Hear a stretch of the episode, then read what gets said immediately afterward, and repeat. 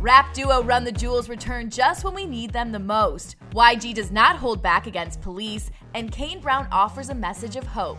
Billboard presents First Stream featuring the hottest drops of the week. Run the Jewels return at the perfect time with their new album, Run the Jewels 4. Black child in America, the fact that I made this magic. And it couldn't be more relevant, touching on racial violence and police brutality.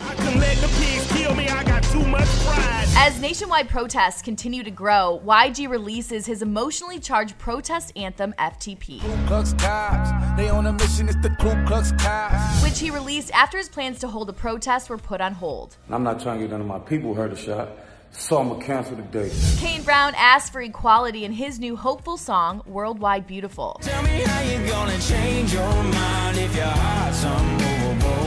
Dedicating it to the movement against racism and discrimination. I got a song called Worldwide Beautiful. This is also my tour name. Um, that it's just it's a song about meaning. Um, it, it brings up color uh, that I'm really excited about. I'm really excited to show it to the world. Country singer Mickey Guyton asked listeners to check their privilege in her new single, Black Like Me. You should try Major offers a sense of peace during a time of uncertainty with his new album, To Let a Good Thing Die.